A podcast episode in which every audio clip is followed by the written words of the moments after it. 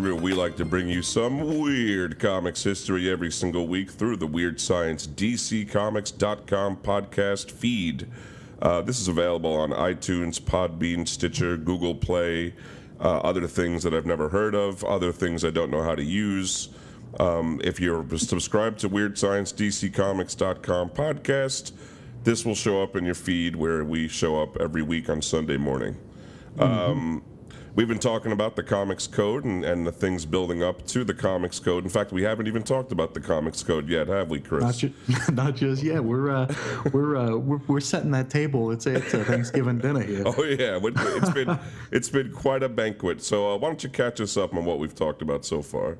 Yeah, we uh, we talked about how uh, comics have changed from being you know the patriotic, jingoistic type of almost uh, youth propaganda Yeah. uh, to a more cynical and explicit type after World War II, with all the uh, folks coming back from the war, um, all the social conditions after the war that contributed to a uh, rise in juvenile delinquency, like uh, you know it's the rise of the latchkey kid, where uh, mom was at work or sometimes the dad didn't come home, and this is also where the uh, suburbs started to flourish. So there was uh, there were different urban lifestyles. Yeah. Um, and a lot of idle time for kids all of a sudden, you know. Yep, they uh, they don't have to go work in the factories anymore. they uh, they got to uh, they got to slit back their hair and put on their leather jackets and uh, go to town. Um, we also met Dr. Fred- Frederick Wertham. Uh, we talked about him uh, both uh, for the, the past two weeks. Yeah. And uh, he was a respected psychologist. He wrote Seduction of the Innocent, and that was written to combat uh, the violent crime comics. Yep. And uh, moving forward here, now we uh, we talked a little bit about the early uh, the early anti-comic zealots last week, but uh, we also have uh, the uh, the religious organizations. Uh, we've got some Catholic organizations here that uh, were they were doing comic book burnings, Yeah. and uh, And you know, in some in some areas, this was uh, high entertainment.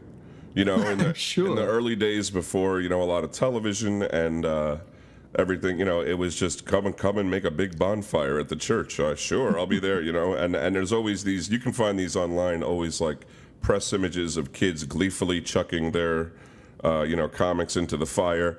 But I always take it like you could, you know, as a little kid, you can get them to throw anything into a fire. You know, Yeah, the, the joy of fire is, you know what I mean? It's it's worth almost any sacrifice. I'll chuck I'll chuck my favorite book into the fire if it means it'll keep it going a little longer. Chuck, my little brother, in there. yeah. uh, and not only were they doing other burnings, they were doing a they were doing things where you know you trade your comics, and you get a Bible, but uh, you know those those don't come those don't bring with it the uh, the, the wonderful flames. So No. uh, those weren't nearly as popular. No, the kids didn't like that one as much. No, no. And then we also uh, this is you know the mid '50s. We got you know the uh, was it the Red Menace here? We got uh, Yeah. Joe McCarthy going. Was he going door to door? I remember hearing that he would go door to door. Oh yeah, I don't know. Uh, maybe maybe. Maybe. maybe his people would. Could be, could be. Uh, yeah, he uh, gave a speech on February 9th, 1950, to the Republican Women's Club of Wheeling, West Virginia. And in it, he said, I have here a list of 205 card carrying communists working for the state government, which did wonders for. Uh, for uh, prop, for paranoia and uh, and blacklisting. Oh yeah, I mean this this in a way is the moment that kicked off the '50s as we know it. Uh, you know, Yes. with a lot of uh, moralizing and you know very strict cultural sense, and uh, people really started to clamp down. This really kicked it off and kind of opened the possibility for things like the Senate hearings on juvenile delinquency that we're going to get into very shortly. Uh, so, but you know, that you know, we could go on and on, obviously, about Senator Joe McCarthy, but that's not what kind of show we do. That's a, this is a comic show, folks, not a uh, American history show. Yeah, because it's easy to get it's easy to get that all mixed up just with the with the era we're talking about. But you know, he may have brought with him the uh, the fervor and the tone, but he doesn't have anything to do with this. No, no, he he, he was not part of this uh, crusade against comics. And as far as I know, I can't think of any. I didn't find any comments about comics that he made. So. No. He, he had bigger fish to fry after all. he, had all. he had all those communists in the state government to take care of. Yes. So uh, now we're going to sw- switch gears a little bit. Uh, we're going to talk about what you know the event, what I think was the galvanizing event that really led directly to the hearings. Um, but first, we're going to have to talk about EC Comics again. We talked about it last episode. Uh, That was the one started by Max Gaines, and then he died in 47, left it to his son Bill.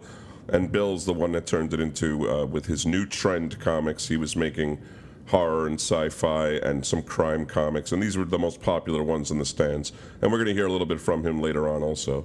Yes. Uh, so in 1952, uh, there, there was a guy working who did mainly war comics at uh, EC. He did Two Fisted Tales, among other ones. His name was Harvey Kurtzman, and he wanted to do a humor comic. So in 1952, they started up a comic you may have heard of called Mad Magazine, but it didn't look the way we see it today, or even have seen it for the last, you know, uh, Long time. 60 years or something now.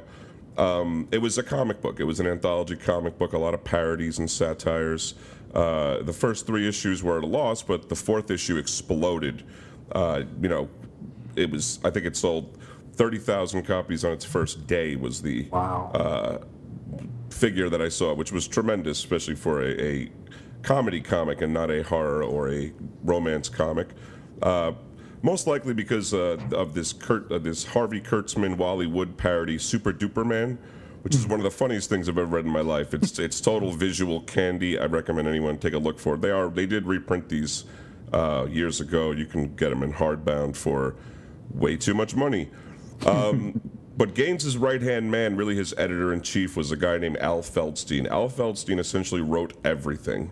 Uh, Harvey Kurtzman did some war comics, and Mad Al Feldstein did everything else. He was the Stan Lee of his of his era, uh, and overwrote, as a matter of fact. He was very he was very jealous of Harvey Kurtzman though, because Mad Magazine was a runaway hit, and meanwhile, Al Feldstein's still working on, you know, weird science and science suspense stories. So he he talked to his buddy Bill, and agreed that in 1954 they would found a comic called Panic Magazine, which was a direct ripoff of Mad Magazine made by the same publisher. I find that hysterical. Although, Yes. as we talked about last uh, last episode, Lev Gleason did the same thing with Crime Does Not Pay, and then he had a comic, Crime and Punishment.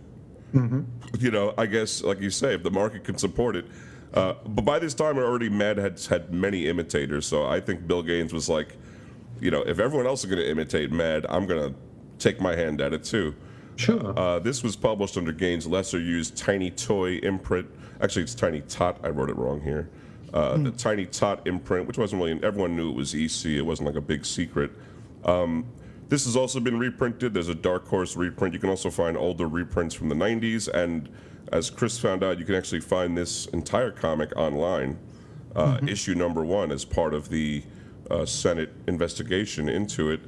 Um, I had it as a kid, and it's just not as funny as Mad. It's got a lot of the same people drawing for it, but Al Feldstein simply does not have the same comic sensibilities. Uh, there are parodies of "This Is Your Life" and a Mickey Spillane novel in there. You know, just just not great. But one of the things it does have is is a straight retelling of Clement Moore's "A Night Before Christmas" with visual embellishments by Bill Elder. And this is the thing that kicked off the the uh, Senate committee hearings, uh, which is amazing to me. You know, yeah, it woke up the uh, the sleeping religious beast. It- it- but it's it's uh, you know after all these horror comics and crime comics and you know people getting shot in the street. I mean, as I talked about last last episode, you look at some of these comics from the from the mid '50s. And uh, they weren't kidding. There's a lot of gore. There's a lot of gore in these comics. Yeah, it gets pretty Yeah. pretty raunchy. But here's the night before Christmas. Uh, basically, it's a goof. It's like a Tex Avery cartoon. Yeah. Uh, so th- this is what did it. It got it banned in the state of Massachusetts. That's insane. Yeah, on uh, December 18th, 1954, the Governor's Council of Massachusetts called for a statewide ban of Panic Number One on the grounds that it desecrated Christmas and depicted the holiday in a pagan manner. Which, it, I did it. Was that against the law? I didn't know that. You know, like what? this must be. This is this is a law, obviously, on the books since the 17th century. I have a feeling. You know, this is straight from, Yeah. the, from the Puritans. Um, this is this is a funny. Bill Gaines responds by pulling the comic from distribution in Massachusetts, which is an empty gesture in itself. It's just been banned, and he pulled picture stories from the Bible, negle- neglecting to mention it hadn't been produced in five years. He had stopped producing it. That that was a, a hangover from his dad's time. And on December 28th uh, of uh, 1954, there were several employees, not Bill Gaines, not Al Feldstein, but other employees. Uh, the guy managing the horror line at the time, whose name I didn't think to record here, they were arrested, uh, presumably on indecency charges. I couldn't find out what they were charged with, if anything, and they, they were released on the same day. But this was uh, something in the wind, obviously. Yeah, trying to let them know they meant business, try to shake them up a little bit. That's just insane. Yeah, the fact, the fact. I mean, we're talking.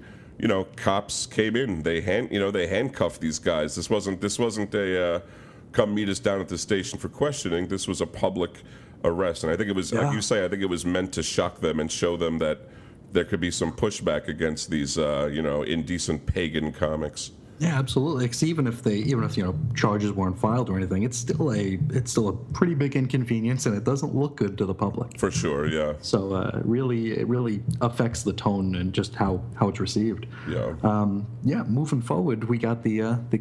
How will we pronouncing this this week? Uh, well, we, we actually, you know, we, last week I put that uh, snippet from uh, File Confidential where he introduced himself. It's Key Favre. He Fava. That's how we're gonna do. it. We're gonna do it that way, folks. That's the way he says it. You know, I in my mind, you know, I think Chris, Chris and I both from New York, we we have an, an inclination to say Kefauver. The Fava. If there was a street, if there was a street here, it would definitely be Kefauver Street. Whether Oh, matter sure. what, we'll we'll say Kefauver. There we go. Because I watched his appearance on on What's My Line. Yeah. And th- there's four panelists on that show, and none of them said the name the same. Really? He, he was probably very used to it. I'm sure. Um, now, before we go into the hearings, let's let's meet the man himself. Now, he's a he was a senator, a Democratic senator from Tennessee. He was born July 26, 1903, in in Madisonville, Tennessee. He attended Yale Law School. He graduated cum laude in uh, 1927. Practiced law in Chattanooga until 1939. Ran for Senate and lost in 1938, but then ran again in 39 and he won. Uh, he broke with uh, traditional, uh, like the Southern Democrats, in supporting uh, FDR's New Deal.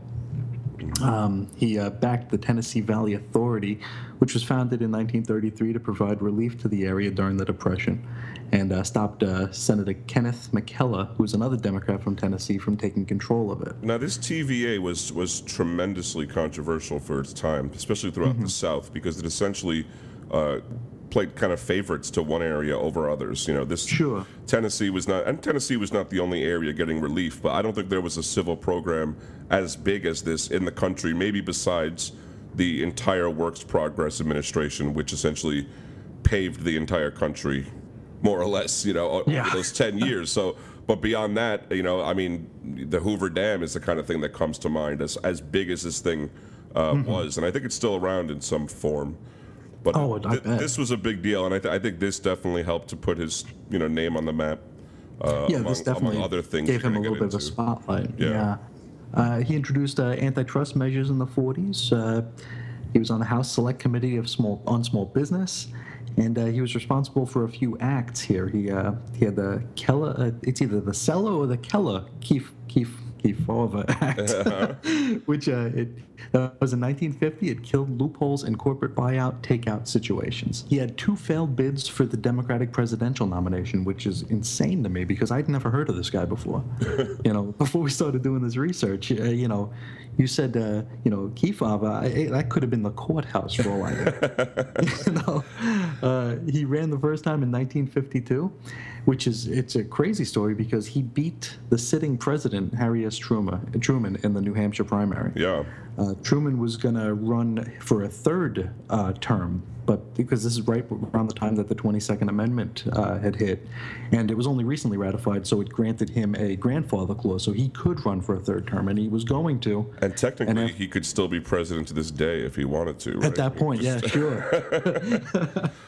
but uh, when he was beaten, I guess fairly soundly by uh, Ke- Kefauver, uh, he uh, dropped out. He withdrew his candidacy, Yeah. and uh, he uh, also Kefauver also won the big states. He won New York, California, and Illinois. But he still lost the bid to Adlai Stevenson. And then Adlai would go on and he'd lose the election to Eisenhower. Yeah, more famously than this uh, primary stuff. Yes. and then uh, in the next the next presidential election, 1956, he ran again, didn't do as well, and again he lost a nod to Stevenson, who again lost to Ike. Um, he was actually on the presidential ticket as Stevenson's running mate, the the vice president. Wow. And uh, this was a, a time where the uh, DNC could vote and choose, vote upon and choose the running mate. So Stevenson wanted JFK, but the DNC actually chose Kefauver. Yeah. Uh, Which still happens today. You know, I mean, Sure. essentially, these guys they don't choose their running mates uh, or or women, as the case is. Um, Yeah. You know, it's totally installed. They totally treat it like a appealing to different demographics around the country. It's a calculated move, and you know, it's That's it. often. Um, and sometimes it's a, it's a patronage move, but that's a that's for another podcast entirely. Yeah, Um, it, it almost feels like they were setting up uh, Adlai and uh, and and Estes here for the loss. It's- like they had bigger plans for JFK. It's quite possible. Um, yeah, you know, I think I think they might have seen the writing on the wall that nobody they had was going to beat Ike. So why not just No. throw these two uh, affable gentlemen's out there? Yeah, And then uh, JFK can take it the next time. exactly. And he and he did. But you know, he did. You go. That's for your high school history class, folks. Sure. Um, Kefauver's main concern right around now was taking down the mob. You know, he started doing a lot of antitrust legislation, and I think that led to a scrutiny of uh, criminal organizations. Um, so he turned his eye to Frank Costello and the Genovese crime family. Uh, most of the five, fa- five families did have their own comics and printing interests, and this is interesting because this is the first time that we know of that Kefauver kind of rubs up against the comics industry. Uh, he's a, he finds out that Harry Donenfeld, who a lot of us know is the co-owner of National Publications, which would become DC, and Jack Liebowitz, who is the co-owner and accountant of National Publications, they bought out Max Gaines, who owned All American Comics, and we discussed this uh, last episode when we talked about EC. Um, And this is what this is what wound them got them Wonder Woman and uh, Green Lantern, Green Lantern, and, and yeah. a handful of others, probably Sandman, the original Sandman. I think so. A lot of the Justice Society. Yeah. So uh, Liebowitz was a mob accountant, and he was using comics distribution as a means to launder money. But this is the part I like better. Donenfeld, he wanted access to the printing press in order to print pornography using comics as a cover. And this is something I actually heard years and years ago. Was that the reason comics were invented? I, I- do know this. Uh, Chris knows this. I don't know if the if the listener knows this, but I work in the print industry, uh, and I, I do know, and I can say for a fact that the only way offset web printing, which is the big rolls of paper, you see that get fed into the rollers, the only way that that is profitable is if it runs 24 hours a day, seven days a week. They shut it off one week a year for maintenance, but if you if you keep starting and stopping a machine like that, it, you, you're not going to make any money. So. Uh, in order to cover the third shift, which would have been the evening shift, making uh, pornograph- pornographic comics, and one day I do hope to tell you all about the wonderful pornographic comics that were made in America throughout the uh, 30s into the even up into the current day. Actually, um, let's just say that they were, you know, illegal comics, and that you know you weren't allowed to make them. But all the first two shifts they would be handled by penny savers and comic books and whatever other innocuous stuff they could get. Um, so I, I just found that very interesting. That you know here we Oh, go, yeah. the, the the guy that runs DC. Basically, in a sense, Superman exists so he could make a Tijuana Bible about uh, you know Mae West or you know having sex with somebody. Sure. Uh, and they, these guys, both these guys, Liebowitz and Donenfeld, were well acquainted with Frank Costello. Um, so you know there was some hanky panky here. Also, it's well known that for uh, up until the direct market days, you know, comics distribution, news newspaper distribution, that was all handled by the mafia. These are the teamsters that people talk about, the the, Yeah. the truckers that used to you know uh, rule the roads. This is all this is all mafia controlled organization. So this wasn't uh, that unusual, you know, illegal, sure, but you know, it's the, the price of doing business in at the time and today. Um, Anyway, th- this scrutiny of Frank Costello led to the first ever televised hearings in May 1951 in Washington, D.C. This is like not a lot of people have televisions, and the ones that they have look like shit. Uh, I don't know if you've seen them. They're like postage stamp sized screens, and you got to like squint and close one eye to see what's going on. But this was this was uh, entertainment for the time. These hearings lasted 15 months. Crazy. Uh, unbelievable. I mean, you know, like wow, over a year of this of, of C-SPAN basically. Yep. Uh, more than 600 witnesses gave testimony.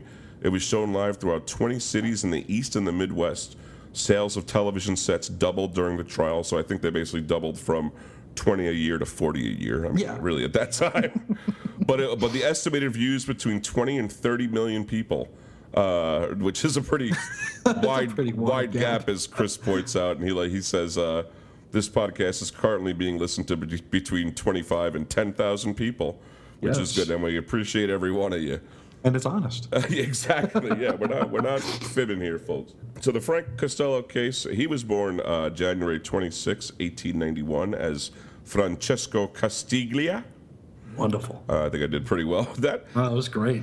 Costello took over a high-ranking crime syndicate previously run by Lucky Luciano. Uh, by the way, you can find out all about these guys in the uh, comic "Crime Does Not Pay." I don't know if, that, if that's a good crossover for you, but I, I know I read I know I read about Lucky in there. The hearings were from January to March 1951. They they aired, or this is when they aired on WPIX in New York.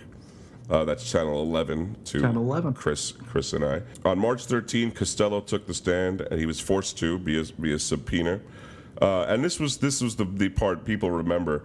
Uh, Costello's attorney insisted that none, the TV cameras could not show his face; they could only show his hands. So while he was being asked questions, yeah, he skirted a lot of questions and he talked a lot of tough talk, but he definitely sounded anxious, and the entire time, his hands were wringing. You Yep. know, he was wor- worrying his hands and like kind of like fidgeting. Uh, this helped to condemn him in the minds of the public more than anything else. Yeah, real bad impression management. Absolutely, but but you got to think like uh, he didn't think that people were going to be looking just at his hands. You Exactly. know, probably if you took if you took in the entire scene at the courtroom, you know, he looked like a normal kind of nervous witness. You know, a lot of Sure. a lot of people in that box they kind of get a little fidgety. You know, I could um, I could see. But by focusing on his hands, he just looked, he just seemed guilty, like he was trying to hide something. I think he actually ends up, he's even like tearing up a little piece of paper at one point I could definitely see that. which is which is like you know he's just the lawyer. I mean nowadays the lawyer would be like you know, don't do not move your hands a one inch. But you know the lawyer would have been ahead of his time to mention something about it. Yeah. Uh, when he when he asked what he'd done for his country, he replied, "Paid my taxes." Which actually got a laugh. uh, Yeah, it, it was you know he was uh, he was definitely a character, and I and I think I, to be honest, there were there was definitely a contingent of people I think that looked at him as an anti-hero. You know what I Yeah. mean? He was sort of taking down the uh, the big The man. the big man. Yeah. He eventually walked out on the hearings. He would later Yep. he would die of a heart attack on February 18th, 1973. But he he was uh, convicted. What didn't he serve Yeah. some time? Yeah. He did, and he was uh, and he was there was an attempted assassination on him that actually, it was he was he had a gun held up to his head, but when they pulled the trigger, it only took the bottom of his ear off. Wow. was uh, he had a he, he had a somewhat interesting life. Yeah, this this sounds like another another guy that deserves. Anybody want to do the mafioso podcast? We'll give it a listen. Definitely interesting, but but this made Kefauver a national celebrity. Uh, really, you got to think about it. The first of his kind as a senator. You know, there had been popular senators. Uh, I'm I'm probably going to go on too long right now thinking about this, but we're we're coming out of a time in American history where most people in America did not know what their president looked like. Yep. Okay, uh, if they didn't get a newspaper, if that news, you know, before photography and then before decent photography, if you didn't get the newspaper, if you didn't see him give a speech at, you know, at, at In location person in or- person, you didn't know what this guy looked like, and you know, and and forget about knowing. You might, your senator, much less the senator from another state, you know. But Sure. but here it is. The senator from Ten- Tennessee is now a household name, and they probably are saying it many different ways. You know, Keith Faber, Keith Faber, Keith Faber. But you know, they they all know who this is. Uh, he'd established himself as a crusading crime buster and an opponent of political corruption. Uh, definitely a guy that was looking to take down the the system, so he he played into that. Uh, and bec through his celebrity, later on, he did appear on What's My Line, and played a bit part in Humphrey Bogart, the film The uh, The Enforcer. So I think this is a little bit of a stunted Kardashian, maybe. You know, before the time, maybe he was, you know, born too soon for reality television. And he, and he never showed his nipple or anything. So. No, that was the other thing. you know, he had some standards. You should, he should have done it. He should have. Yeah. Uh, now we're going to go into uh, well, the, our trial, the trial we care about. That's right. Three days in 1954. Now this is uh, the United States Senate Subcommittee on Juvenile Delinquency created by a motion of Senator Robert Hendrickson, the Republican from New Jersey, in 1953 in order to investigate juvenile delinquency. So I mean, this isn't uh, this isn't just a like we were saying before. This isn't just a witch hunt on comics. This is more about finding direct causality to juvenile delinquency. Yeah. By way of comics. exactly. Well, you know, the the comic scrutiny was interesting, and, and and I don't know if we can ever know now, but I wonder how much of that was connected to Kefauver having unearthed all that stuff about Don, you know Donenfeld and Liebowitz, oh, yeah. and, sort of making a leap. Also, but also you know as we've been talking about, there was an anti-comics crusade. Massachusetts mm-hmm. had just banned a comic. Wertham yep. had just published a book uh, decrying comics. So this was something on the minds of a lot of Americans uh, that wanted to look into this. But they did look, look into other aspects of you know other contrib- contributing factors. Yeah, sure juvenile delinquency eventually. Yeah, now uh, the, the first day of this trial was Wednesday, April 21st, 1954. And the first man to take the stand was a fellow by the name of Richard Clendenen. He was the executive director of the U.S. Senate Subcommittee to investigate juvenile delinquency. And uh, he started by emphasizing that this trial is not an attack on freedom of the freedom of the press, which is, uh, I guess, is a good way to start it. Yeah. this was this was essentially the, the big worry was is censorship coming censorship in yeah. yeah. He uh, he was quoted as saying the increase in craven crime committed by young Americans is rising at a frightening pace. And uh, he claims to have received a lot of mail from parents in regard to the detrimental influence certain types of crime and horror comic books have upon their children and uh, they also this is also this is a big table setting moment here. This is you know the guy who sure. is kind of moderating, I suppose. Sort of opening uh, opening statements. Opening way, statements. Yeah. yeah. Uh, they provided some statistics. Uh, between 75 million and 100 million comics sold every single month. Wow. And that's crazy, isn't it? and uh, 25% of those are, I, I, think if they gave them away for free now, you wouldn't get that. I don't think so, no. I mean, jeez. 25% uh, of those are crime and horror. And uh, Kefauver gave an estimate of plus or minus 20 million of them, of that bunch, are crime and horror. Yeah and uh, they gave us Exhibit 1, which is a letter from R.H. Felix, M.D. He's the director of the National Institute of Mental Health, and uh, really starts things off with a uh, with kind of a dud, um, as far as their narrative's concerned. Mm-hmm. He is quoted as saying, It is not my feeling that the solution to delinquency or emotional disturbances in children is to be found in the banning or elimination of comic books. Now, here, you get this. Rather, I feel that the parents do have a responsibility for remaining alert to the kinds of reading material and viewing material, including the comics being utilized by their children. Well, is that so? How about that? Interesting. Yeah. Uh, you figure they they probably had this uh, this Exhibit A, and uh, it's like, oh, this is a doctor. He's going to be on our side. Yeah, and he was like, no, no, it's you know, it's, wonk, wonk, wonk. I mean, you know, I mean, it's, I don't know if people would get into this, but you know, obviously the biggest contributing factor to juvenile delinquency was uh, you know, the lack of parental supervision, which it was th- things had changed, and he was definitely alluding to that. And, but you know, I think it's important that they open with this because seeing where it goes later, yeah. um, this kind of makes it look like we've all come upon this amazing conclusion together. You know, like despite our despite our best efforts, we found out that comics are evil. But anyway. Yeah, they, they didn't they didn't take into account that you know that whole you know the cat's away thing. Yeah. uh, exhibit two was a study of uh, 1,313 gangs in Chicago. What a, what a, weird number of gangs. 1313. Yeah. What, what, what is this done by? Was this done by a witch? Was this done on Friday the 13th under a full moon next to a black cat? Like it's such a weird. the monsters did it.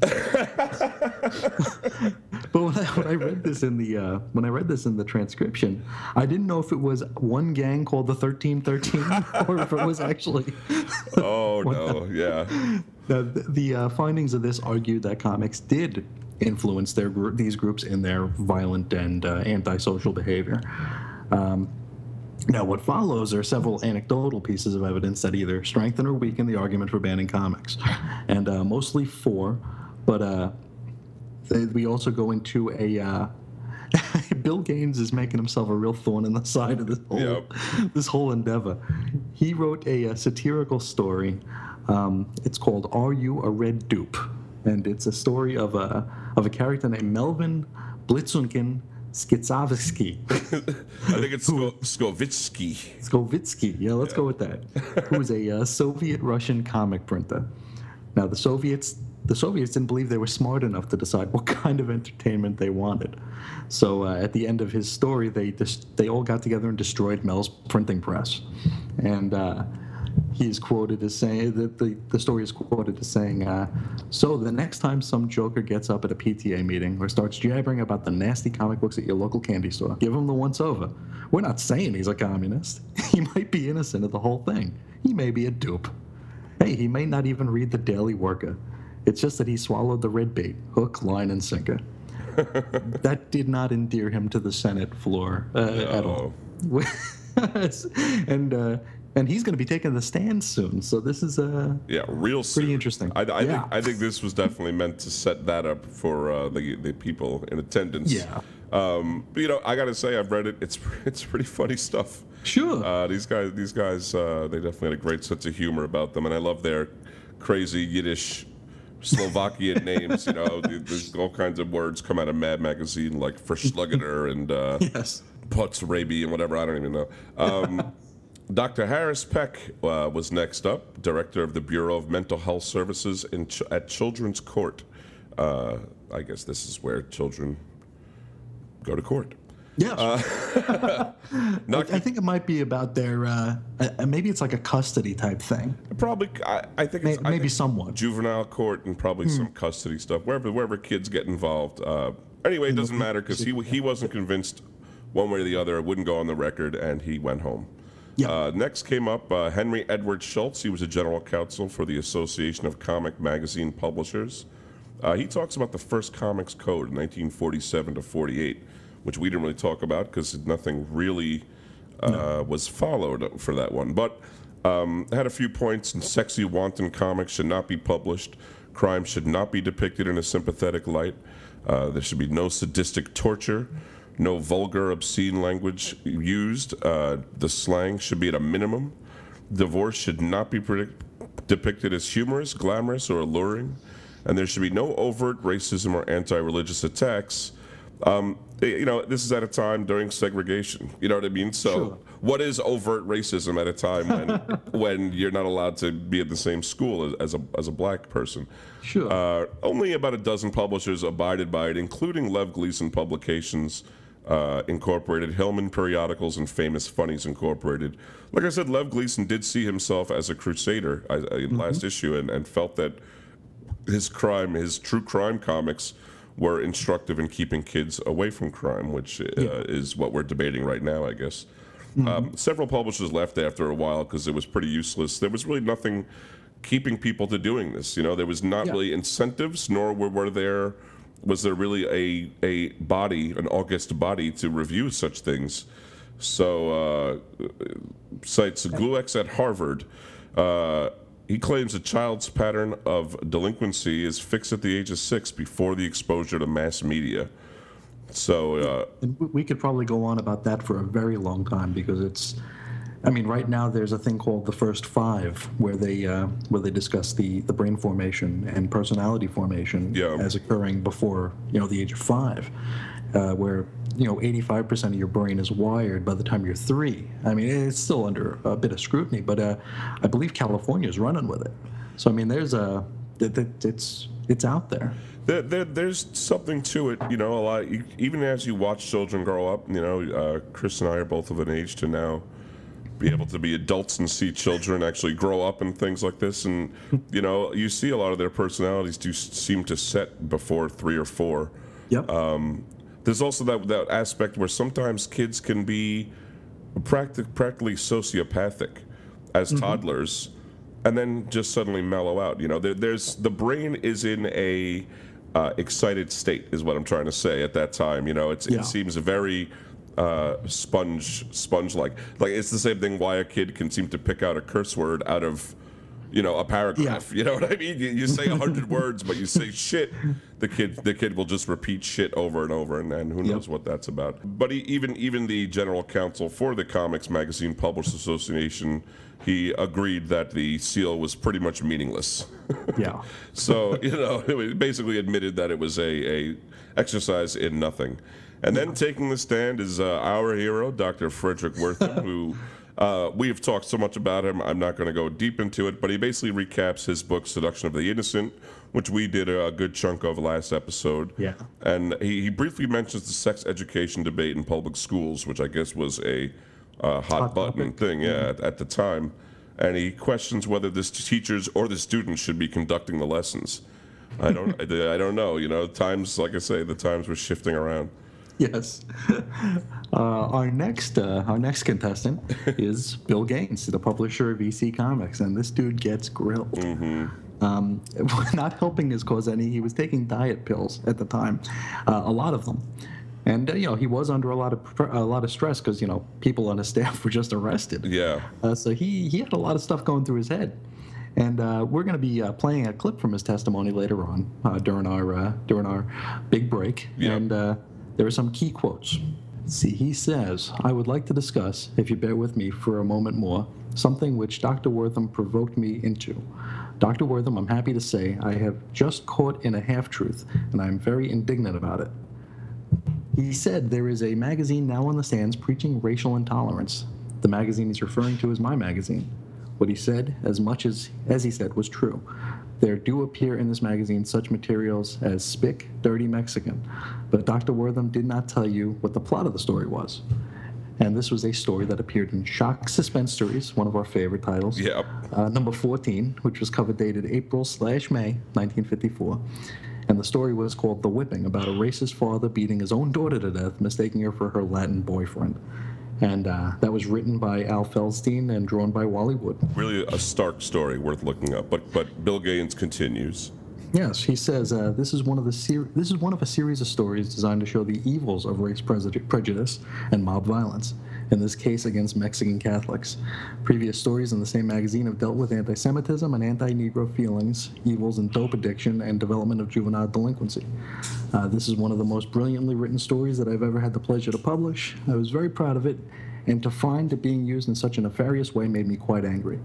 I'm sure Dr. Wertham can read, and he must have read the story to have counted what uh, what he had counted. Yep. Uh, and now we're going to bring you our first ever edition of Weird Comics History Theater, where I will be playing the role of Senator Kefauver and uh, and another guy who says two words later, and uh, Chris will be will be Bill Gaines. So. No, let me get my let me let me just get into the role a little bit now. You know, I got a, a, a senator from Tennessee in the '50s. Probably sounds something like this. Now here I say, here is your May 22 issue. Uh, the, the issue in question is Crime Suspense Stories number 22, May 1954, which was the.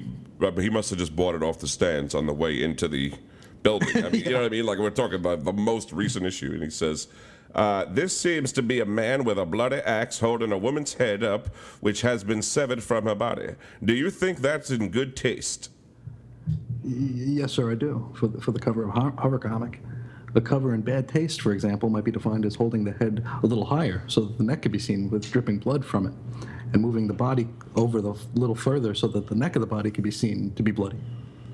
You have blood coming out her mouth. A, a little.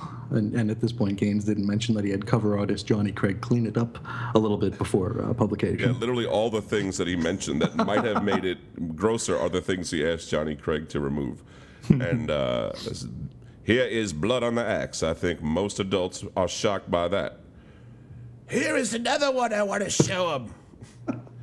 this is the July one. And now he's looking at it. Crime Suspense Stories number 23, June, July 1954 cover date. It, uh, it uh, seems to be a man with a woman in a boat and he's choking her to death with a crowbar. Is that in good taste? And that would end that scene. Uh, then later on, Senator Kefauver uh, starts again. Mr. Gaines, I say I had heard your father really did not have horror and crime comics. When he had the business, he printed things that were really funny and stories of the Bible. But you are the one that started out the crime and horror comics. I, I, I didn't. I didn't. I didn't start crime. I, I started horror. Now, who started crime? Uh, I really don't know.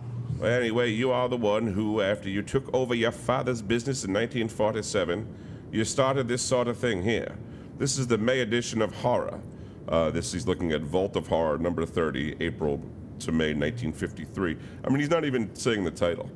No. Here, here is a here is a comic horror. You know what I mean? Yeah, Like, yeah, here's here's crime. exactly. You know, that would be like me holding up an issue of Spider-Man and being like, "Here is a superhero comic." You know, here, Yes. whatever. Any any old one is is same as the other.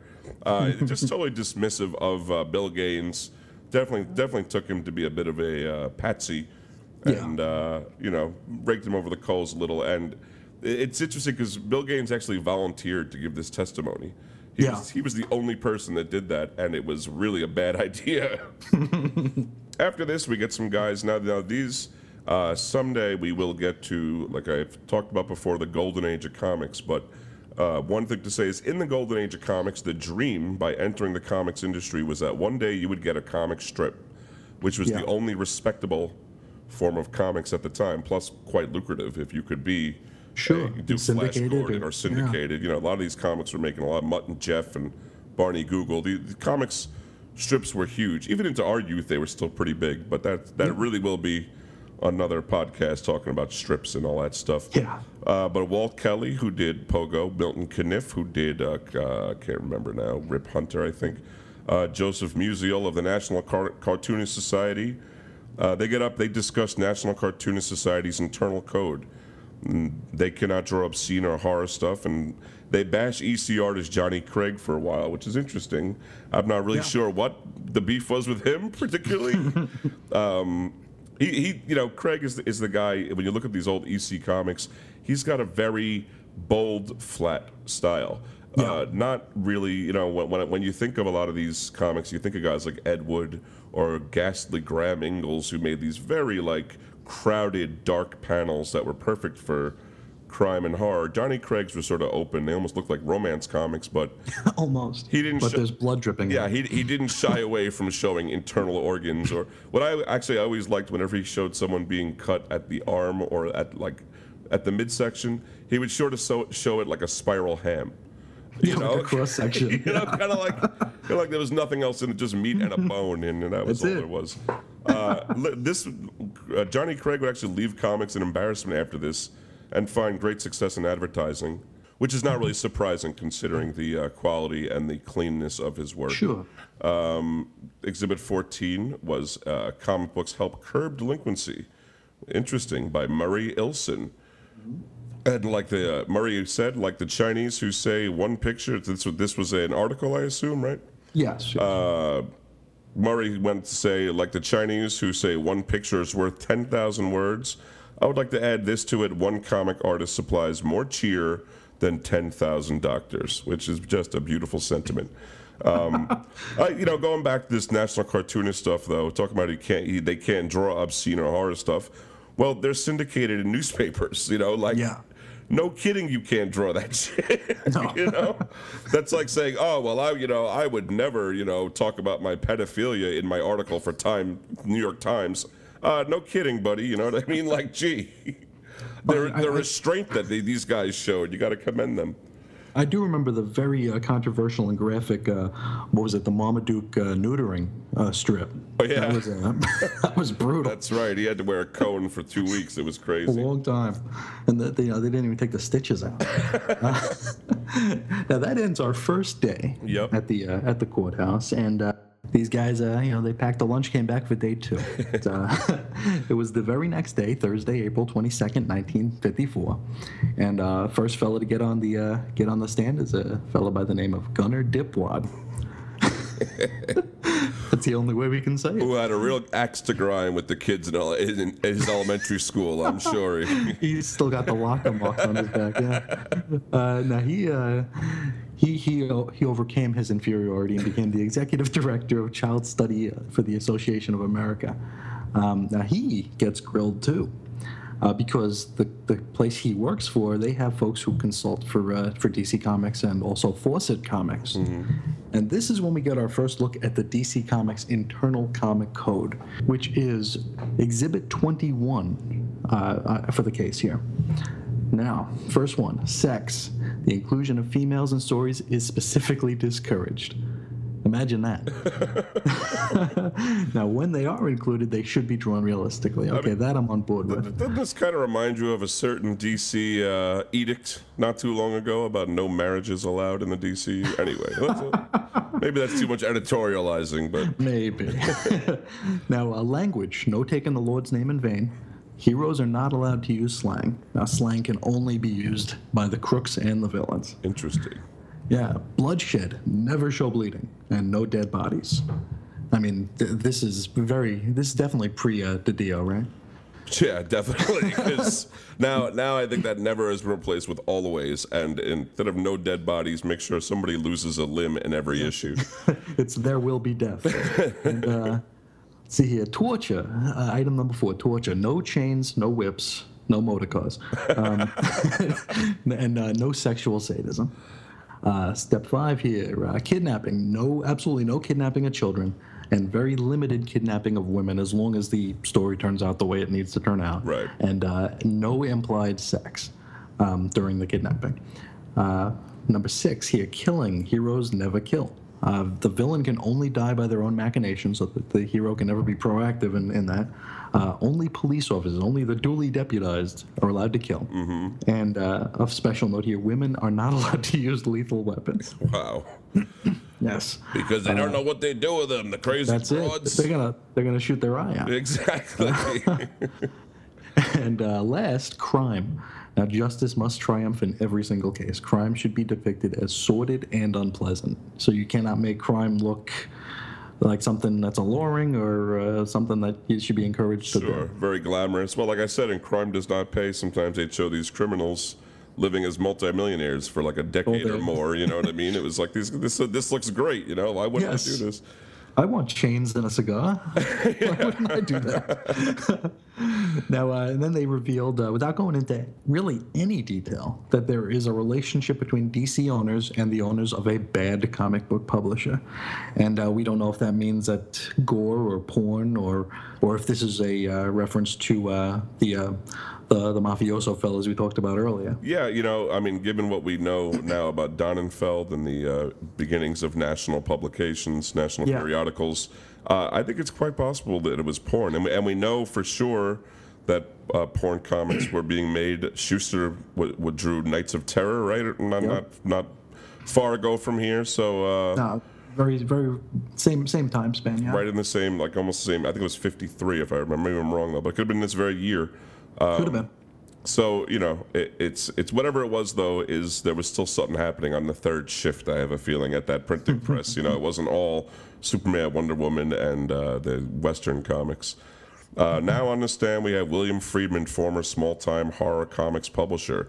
He worked for Master Comics, which is a comics company I've never heard of. Uh, he edited Dark Mysteries, a comic I've never heard of.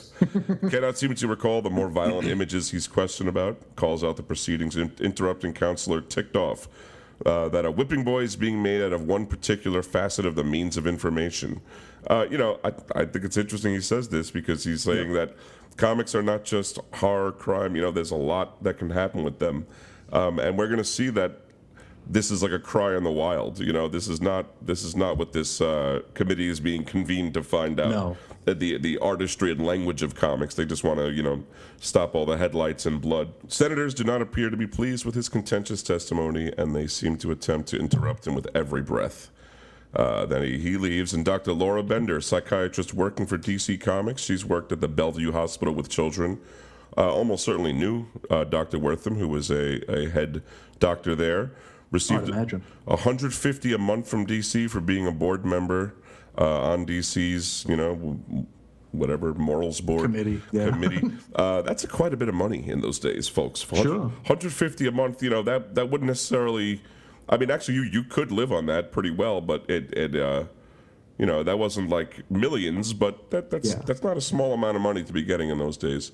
Um, she defends DC, calls out the court for the, an overwhelming for overwhelming broad statements that are made in regard to juvenile delinquency.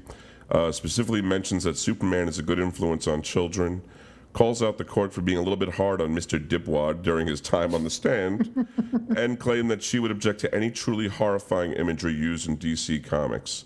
Um, yeah, she she almost took this as like a personal affront to the job that she's doing there, because she's like, you know, obviously, if it was something that was truly horrifying, I would have I would have told them about it. Well, I think you know, I think a lot of these uh, psychologists and psychiatrists were being bought for to fabricate an opinion, but Sure. it, it really seems like Dr. Laura Bender was seriously looking at these things and and, Yeah. and giving her true professional opinion on them. So. I think it's interesting. I, I really wonder what Frederick Wertham's uh, answer to this was, or if he had any uh, any fallout from this. But uh, we don't know anything about it. Uh, then there was on the stand Monroe Froelich, Jr., business manager of Magazine Management Co. That was Marvel. Uh, MMC, well, MMC owned Atlas Magazines, which was Marvel, or one of Marvel's guises in those days. Yeah. And he gave some stats. He said they do 15 teenage books, including Patsy Walker, nine war books, nine westerns, two anti-crime books. He called them. uh, one of the one famous one was Police in Action, uh, which is actually pretty funny title if you think about it. And eight weird or sci-fi books. Uh, I would have to think Where Monsters Dwell was probably one of them. Uh, Marvel had a couple of good horror and sci-fi books in their day that I really dug. Um, he said there's a disparity between adult comics subject matter and ads aimed at children. Uh, Pimple Clean uh, is specifically mentioned, and I can say that looking through, uh, not from Atlas Comics, but from other comics publishers, some of these horror comics, they've got ads for like Naugahyde seat covers in your car, or or even or even low low interest loans, home loans for for young couples. I mean, it really appears that some of these comics they were aimed towards people rough, roughly in their you know early twenties. yeah, like engagement rings, all sorts of jewelry. Ex- exactly. Yeah, they're true. There are a lot of jewelry, a lot of like women's like you could buy a muff. I seem to remember seeing ads for this, like really, really strange things that aren't really for kids. Uh, Although I got to say, it's irrelevant because kids were getting their hands on these in by, Sure. by the truckload. You know what I mean? Like, doesn't matter what the ads said. The kids were definitely reading these and trading them. Uh, Froelich says that they changed the product in accordance to demand, uh, which is you know unheard of. They don't do that anymore, never. folks. He cites a book called Bible Tales that only sold 80,000 copies, making it a failure. Jesus, wow. Uh, maintains that nothing can be put on a comic book that would be detrimental to a child's development, and he claims artists, writers, and publishers hold no responsibility. And he blames the occasional looser art and writing on deadlines that are impending, which, you know, is a likely story. We've heard that before. Sure. Uh, next person on the stand is William Richter, who is a news de- from the News Dealers Association of Greater New York. Now, he is a opponent of uh, horror and crime con- comics, and he seeks laws to ban them. he seems to have a particular problem with uh, our old thorn in the side, Bill Gaines, and the uh, comic book Panic in particular. Which is again, so weird. Like it's such such not the comic that you think would be the uh, whipping Yeah. whipping boy for this whole thing. And he didn't really like the way that Gaines reacted to having Panic banned, where Gaines kind of saw it as a feather in his cap. Yeah. he wasn't too pleased with it. Um, he comes off like he's got a real axe to grind on him. Uh, he cl- he claims that the satirical books like Panic are just as bad for children as the harm- horror and crime books.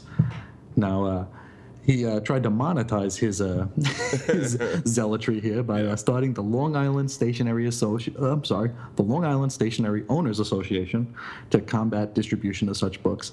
And uh, for the uh, for the low low price of two dollars a month, you, you could be a partner outlet Yeah, which and uh, really shows that he's a man of principle here. You know, give me some money and uh, and and help me fight comics. I mean, I don't really understand. So you pay him two dollars a month, and also then you don't ha- carry comics.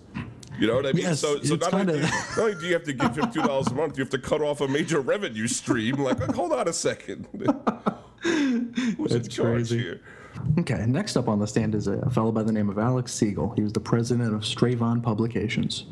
Now he, he uses the hearing to advertise his company's books, his his good books. Now I added Uh, something here. I just thought was interesting. Now this company actually published the Learn Self Defense Karate. a uh, correspondence karate course offered in comic books in the 1980s. Yeah, I mean, which you, I've you seen. must have seen that. We were hundreds of times. Yeah, what is ninja? exactly. and that was uh, those were written by uh, a fellow by the name of S. Henry Cho, a Korean Taekwondo pioneer who is credited uh, with bringing Asian martial arts to the Western world. I just want to throw that out there. That's not really relevant to this uh, hearing. But it's it's fun. I just thought it was fun. Uh, what uh, it's it's revealed that Mr. Siegel also publishes books for adults called uh, really good titles here. We got Mademoiselle Mademoiselle Fifi. And And, uh, sexcapades. How do you how do you put that on the stands in 1954? I don't know, but I, you know, you, you you don't go buying a band called uh, a magazine called the Sexcapades and, and act like you didn't know what it was about. You know what I mean? It definitely is upfront with what they're going to give you. You couldn't put that on the stands now. I don't know. You you might have trouble. Yeah, he, he claims that the book lines are kept separate, and uh, he really doesn't. He doesn't add a whole lot to the proceedings. He's basically just there to say, "Hey, you know, I've got good books." Yeah. Next up on the stand is a fellow by the name of Samuel Roth, who is a uh, comics publisher who is currently serving a prison sentence, or at the time he was serving a prison sentence for uh, obscenity charges. And he comes down, he, he plops himself down, pleads the fifth, gets up, and leaves. That's it. Back to prison with you, buddy. And uh, next up, we have uh, Helen Helen Meyer and Matthew Murphy. They're the uh, vice president and editor of Dell Publications, and they start off with the quote: "Dell comics are good comics." And they and were. uh, they were oh they were wonderful. Um, they refused they refused to join the Comic Book Association because they were afraid that they were afraid of guilt by association. They didn't want to be lumped in with uh, crime comic publishers because it seemed like that whole association was made to to you know assuage the guilt. So they uh, they didn't want to be in there and look like they were part of that. yeah. Um, and they are quick to point out that Dell was not a part of any of this attack on comics, and in fact, Wertham doesn't mention them at all. yeah. I um, mean, these guys. These guys did uh, kid comics. You know. Yeah. Um, Exclusively, right? ex- pretty much. Ex- I, Yeah. To my knowledge, they had stuff like. Uh, God, I can't even think of all this. I mean, stupid little baby comics, literally. Like, like. Uh, let me say, I got, a, I got a list of some right here. That I mean, it's comic Doctor, Doctor Kildare. That came much later. Four, Four Color was a famous one. That was basically like funny animals. Um, they, they did other popular comics, so just really bland, forgettable comics, Yeah. usually featuring very cherubic, baby-faced characters that were. Uh, I mean, to say that they were being good, there was nothing they could, there was nothing wrong they could do. There was no conflict in their world to create Yeah. any kind of you know badness. So. I'm uh, sure, I'm sure they looked really good on the pediatrician's waiting room uh, table there. You know, they weren't brought down here, and uh, we haven't mentioned them, but Disney also never joined uh, the Comics Association, nor did they ever join the Comics Code Authority later on, because they had an internal code that was uh, much stricter than any of it, Yeah. totally legit. And, and also, again, like, what's Donald Duck? Is Donald Duck gonna gonna kidnap Daisy Duck and like threaten to have sex with her, and then get shot in a hail of bullets? Like, it's not gonna happen. He's still not wearing pants though. Hey, you got a point there. the uh, the Dell folks go on to say that they uh, absolutely abhor comic and uh, I mean horror and crime comics, and they even go as far as to censor the ads that run in their books. Yeah. So they're really playing it uh, playing it safe. I'd love to see that. Instead of instead of learned karate, it just says learn and a black bar over it. Like you don't know what what am I learning? Learned redacted. Yeah, exactly. Right in to find out what you could learn. Uh, so that concludes day two. Now we go to our final day here in April. Uh, I'm No, sorry, is, uh, in, now in. June. This is two months later. Uh, our final day of hearings, Friday, June fourth, 1954. Uh, is this still in New York? Do you know? Probably, right? Either New York or D.C. I'm Yeah, not it would have to be one of the two. Um, first to take the stand is Honorable James A. Fitzpatrick. By the way, we're, we're saying stand. They're actually just sitting at a table. This is Yeah. this is actually isn't like a. There's no judge presiding over it. It's it's a bunch of people uh, sitting before somebody at a, at a table, really kind of uh, threateningly. I think I could see how you would you would sit at that table feeling a little nervous, but you know uh, that's that's government for you.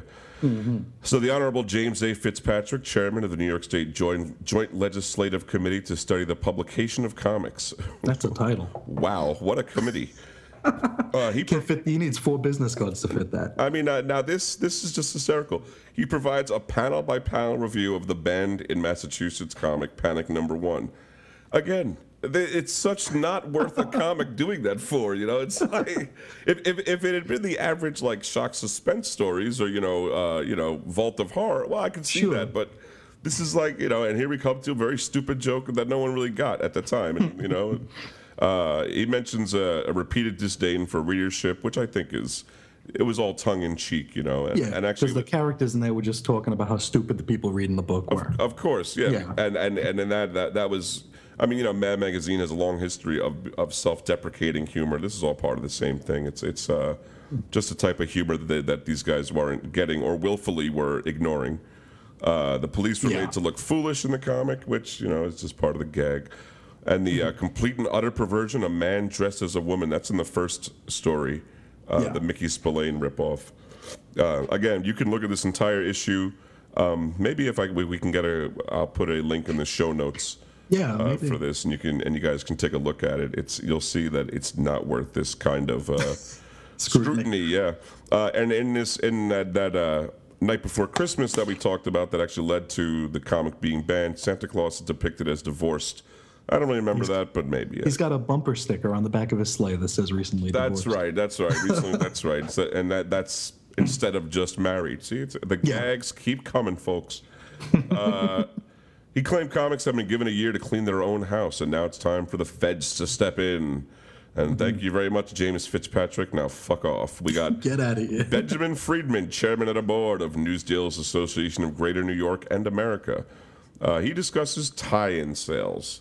Now, a tie-in sales uh, would be your distributor would say if you buy, um, you know, if you want to get Superman and the other big comics, well, then you got to take a, a- assortment of these crummy horror and crime comics to back to backfill your order Yeah. um, which uh, to be honest goes on today also you know if you if you increase your order of you know uh, thor number one by 30% of the last one then you'll get blah blah blah blah blah um, and and you know you don't mention it here and it's not mentioned in the thing but we've talked about it before on um, weird comics history that uh, under the newsstand uh, system, a lot of times uh, newsstand operators that didn't really give a shit about comics would just say, you know, give me Wonder Woman, give me Batman, and give me 80 of whatever.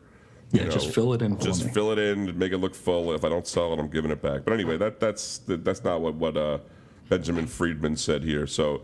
Uh, Benjamin Friedman said that news dealers were told they would not get a certain leading books if they did not buy other certain potentially non-desirable crime and horror books. And if they did not comply, they are threatened and harassed. There are hints at physical violence, um, which I don't think is probably too far off. Probably not. Uh, then we have Harold Chamberlain, circulation director of Independent News Company. He said there are no tie-in sales. That that is a fib.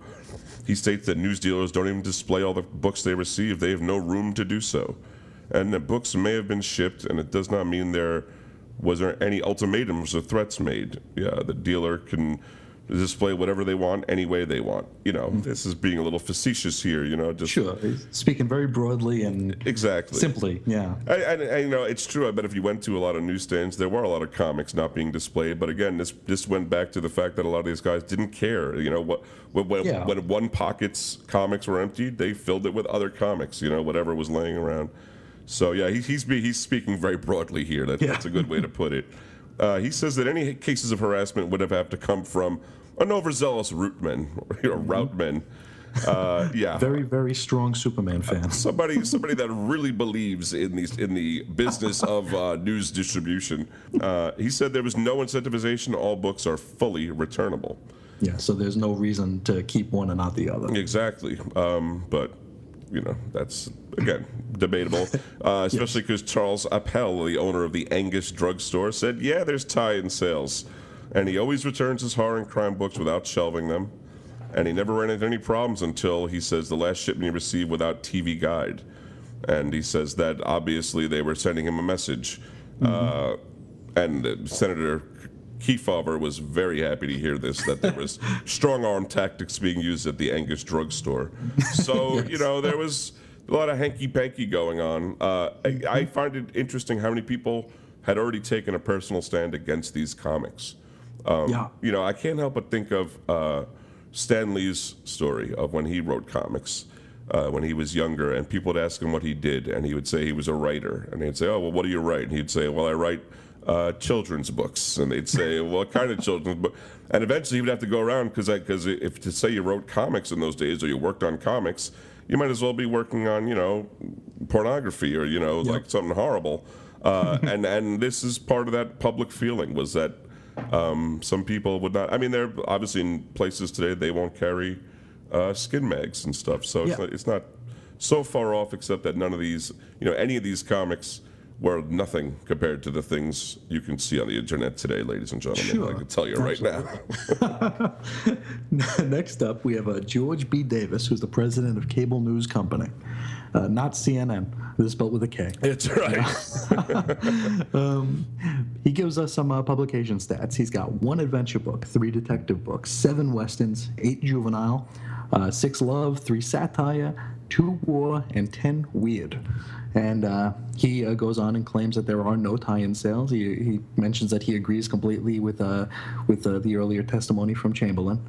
Um, he claims that, that he has no responsibility for any of the books distributed under his company. And uh, he says, uh, but he, he also suggests that comics have been left. He, he suggests that comics should be left to regulate themselves, basically. Um, he kind of rides the fence, saying that it uh, it has gone too far, but at the same time, he does not want the government involved. Okay. Which I, you know, it's uh, it's admirable, I suppose. But uh, uh, you know, he he appears ignorant to the whole thing. Uh, he he just knows what's on the cover. He doesn't know anything about the inside of it, um, and he also expresses a moderate amount of surprise when he's shown some of the gory insides of the books. Yeah. Which is uh, which is just what the committee wanted to hear anyway. So they they bid him adieu at that point. yeah. it's but, okay. You, you, answered the question right. You can go home. Yeah. before you say anything else, we don't want to hear. Just get out of here. This is what, this is one of my favorite guys right here. Oh, the Honorable E.D. Fulton. He's next. He's from the House, Com- House Commons Canada. Now, he passed a law banning crime comics in Canada. Now, his contribution here, we gotta be clear. this is not, this is so terrible. This is he's on the well, we, we say on the stand, but we're gonna say that for familiarity here. Yeah. Uh, he, his his time on the stand is is referred to as a statement and not a testimony. Now, the politicians love this guy. Yeah. And they, they pretty much verbally fillet him the entire time he's there. Um, now, get this. i say, I am going to depart from our usual procedure here in your case. We have, a, we have been swearing in witnesses, but we are not going to swear in a member of Canadian Parliament. You are one of us. Which so is, here's a guy. on bullshit. The, he is on the stand, not sworn in, can yeah. say whatever the hell he wants. Uh, now they also say that we are grateful to you and we are grateful to Canada. Like, well, what, for what? Like, what happened? You know what I mean? Like, was there some was something in the fifties we don't know about or the forties? Canada was like supporting America for a while. I don't remember hey, hearing hey. about that. now uh, we we learned from him that there are uh, there were comics bootleggers because uh, you couldn't get these books in Canada anymore, mm-hmm. so you had to get them somewhere. They uh, make, make mention of a location in Plattsburgh, New York, where Canadians would get their hot horror books. Imagine crossing? Yeah, well, you know, you go to you go to Niagara Falls. You know, you you uh, hang out, you eat an American hot dog, and you buy a bunch of Volta horror. That's some that's I where think you get so. your kicks. I mean, down here in Arizona, you know, there's a lot of people who go to Mexico for their prescription drugs. There you go. maybe when they're down there, they get some uh, books at a band down in here. Yeah. Uh, now they changed the indecency. The, I'm sorry, the indecency laws to include crime comics. Now this is from subsection one of section 207 of Criminal Code, chapter 36. Now they add prints, publishes, sells, or distributes any magazine, periodical, or book which exclusively or substantially comprises matter depicting pictorially the commission of crimes, real or fictitious, hereby tending thereby tending or likely to induce or influence youthful persons to violate the law or to corrupt the morals of such persons. This made this criminal. yeah. I mean, and, and, and, they've made, they've already made their decisions. You know, here we're having yes. a hearing like, do comics contribute to that? And the Canadians are saying, yes, comics contribute yes. to that. We ban them.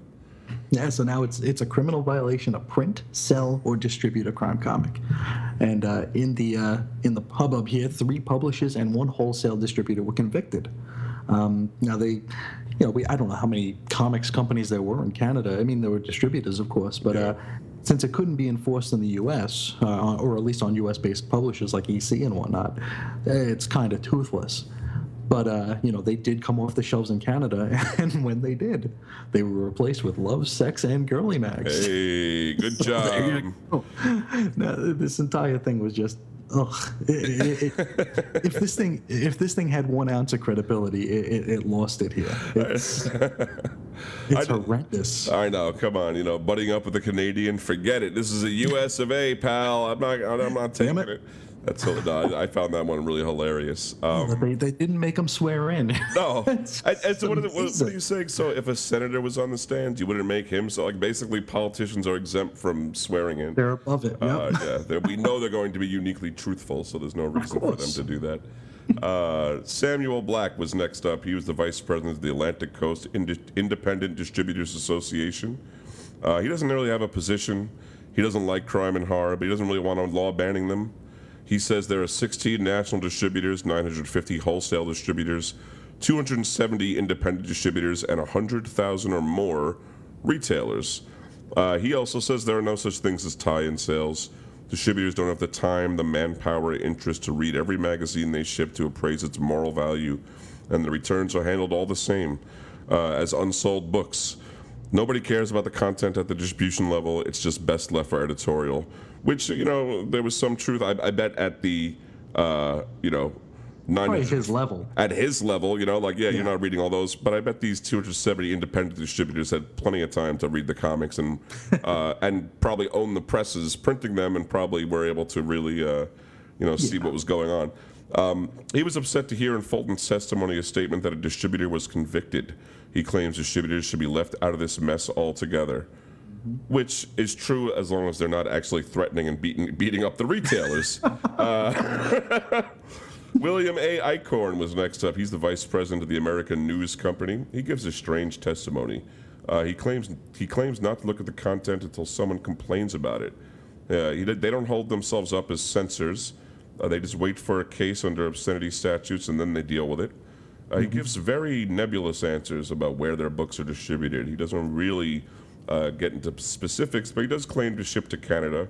Yep. And uh, as soon as he says this, he's booted. He's off the stand. Do, do not contradict the great uh, Canadian uh, honorable E.D. Fulton. Uh, you know what I mean?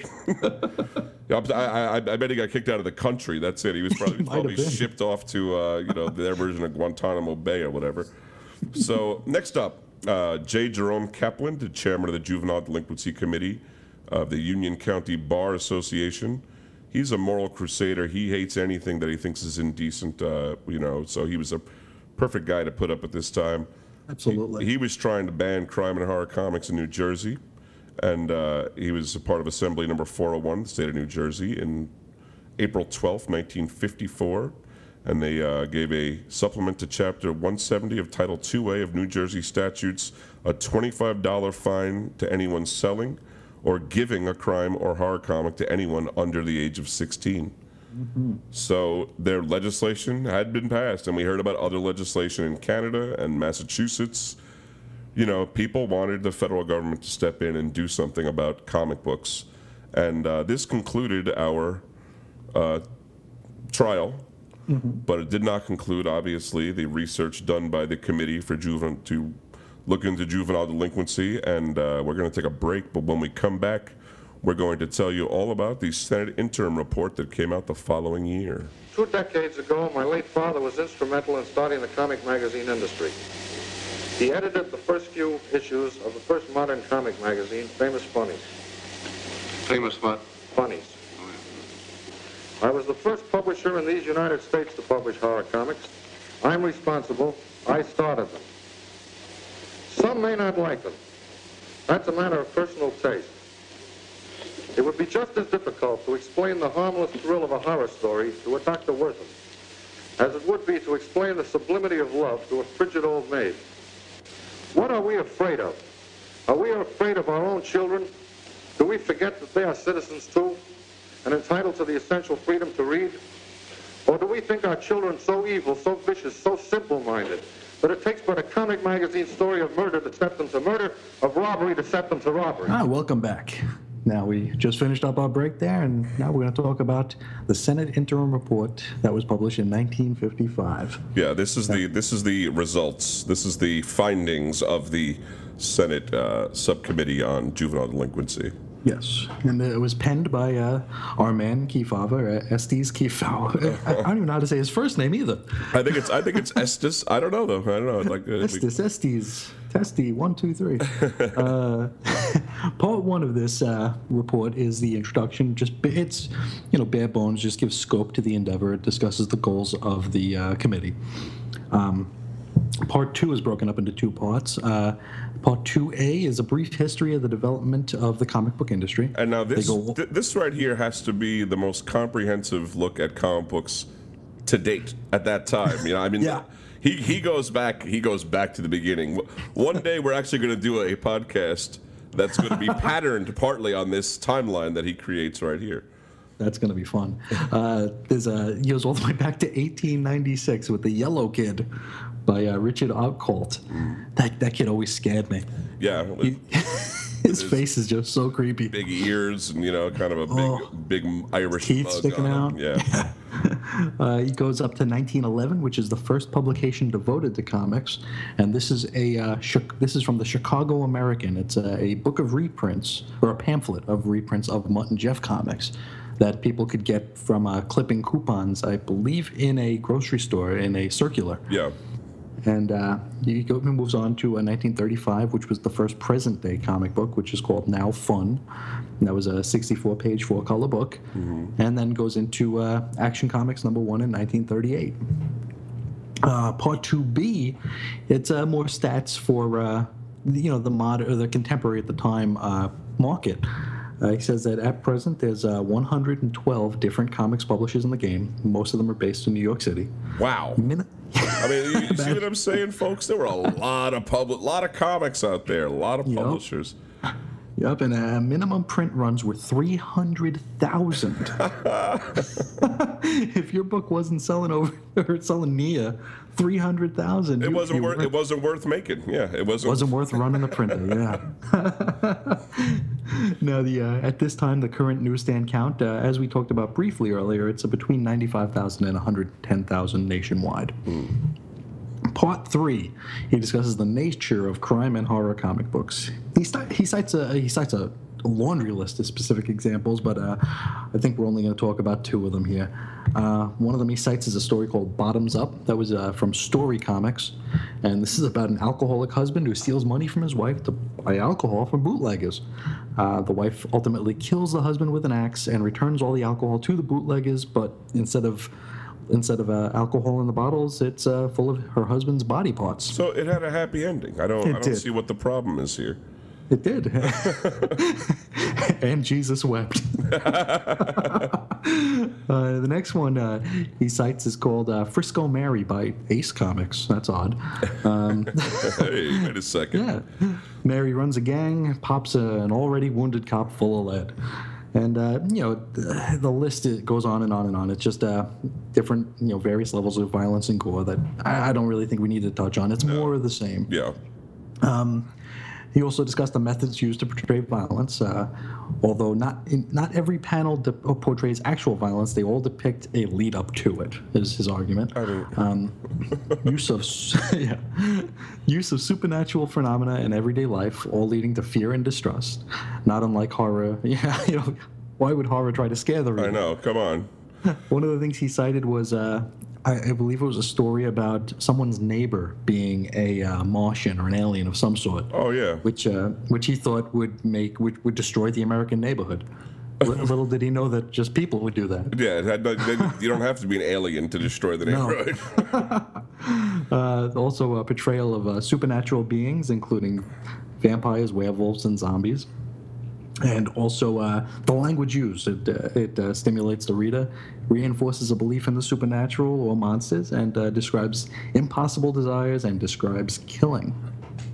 All right. Then it goes on to part four: crime and horror comics as a contributing factor in juvenile delinquency. Uh, you know the point of the entire investigation.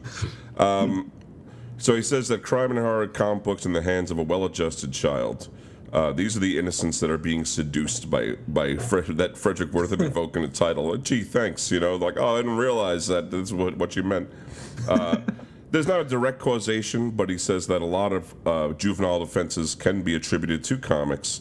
Kind of careful with their phrasing here. You know, uh, as we said last time, Frederick Wertham never says that comics cause crime. No, Uh, very, very close to the vest. Exactly, you know, but but says that there are elements within comics that can uh, sort of in, awaken a latent criminal within a child. Uh, he mentions uh, Frederick Wertham's opponent, who Frederick M. Thrasher. Who frank- What a name. frankly, we probably should do should have done a little uh, podcast on him, but just for the name alone. Uh, he wrote the Comics and Delinquency: Cause or Scapegoat for the Journal of Educational Sociology in December 1949, and uh, even way back then, he criticized Wertham's approach, citing its Yeah, this is probably after, what is it, comics, very funny or whatever? very yeah yeah uh, the comics very funny yeah and, Yeah. and we talked about how. Uh, that I mean, that was just in a I I don't- that wasn't Collier's, but that was a, another Something along those lines. some weekly yeah. magazine, and you know you don't expect a, um, you know, journalistic footnote No, or annotated yeah. research, but but he is just sort of off the cuff. I mean, that's the one with that whole long thing. Like, I know a 13 year old girl with a chainsaw. I know Yeah. two, two kids that shot a, a old man in the face with an automatic. The so, lady killed a nurse. Yeah, yeah, exactly. I mean, just like just like it's saying a bunch of horrifying things without any backup. So I think that's what uh, Frederick Thrasher was talking about here. Um, Kefauver, he does add a footnote stating that Wertham's findings are not empirical. But at this point, he feels like a lawyer. T- you know, it's like a lawyer telling a jury that the defendant's a rapist, and then saying, uh, "Strike that from the record." You know, the, the cat's out of the bag. You know, whether whether his research was empirical or not, people are buying is what it into is, yeah. and and uh, you know you sort of see that a little bit today, don't you, Chris? you, you, don't necessarily need a whole lot of backup to uh, have something accepted as true, especially the internet age. But that's uh, you know uh, something t- true then as it is now. So, uh, he was also kind of preaching to the choir, though. You know, bad books in the hands of bad kids. Well, it supports and sanctions their behavior. You know, and I have to say that there's, you know, if a kid has a proclivity, proclivity to violence or mischief, and you know he, he might take a, take a cue from something in a comic. I don't think it's that impossible. Uh, this is the psychological antisocial, not the more familiar, you know, just somebody that's sort of shy or doesn't like talking to people. Though this would be someone who was, you know, borderline or actually sociopathic. Uh, Could be Not not unsocial. exactly yeah not, not just sort of a a uh, wallflower we're talking about a messed up a very messed Yeah. up child um, so the techniques of crime that are learned from crime and horror comics he said that uh, Kefauver said they were instructive in the technique and activity as well as how to avoid detection uh, you know if you learn all your techniques from a comic you see how far that gets you I, I just let me know how that goes 'Cause Uh, I know I can escape by going through the sewers, right? yeah, exactly. You know what I mean? Or you know, like uh, you know, take my shoes off and, and no one can hear me. Uh, it, it, it glamorized criminal careers. Um, vigilantes, they claim to stand for justice and were above the law, and they kill and commit crimes in defense of justice. Uh, this is obviously not what a law and order government wants to uh, have in the hands of children.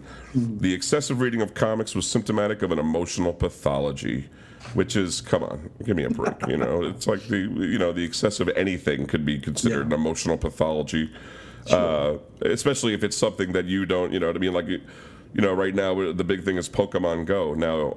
Sure. I don't care about Pokemon Go. You don't care about Pokemon Go, but I certainly wouldn't consider anyone playing it to be pathological. You know, they're just sort of, uh, you know, suckers. But anyway, yeah, the excessive reading is compared to alcoholism in that it is usually a symptom of some deeper emotional malady. And I wonder what Kefauver would say about the current landscape of comics collecting.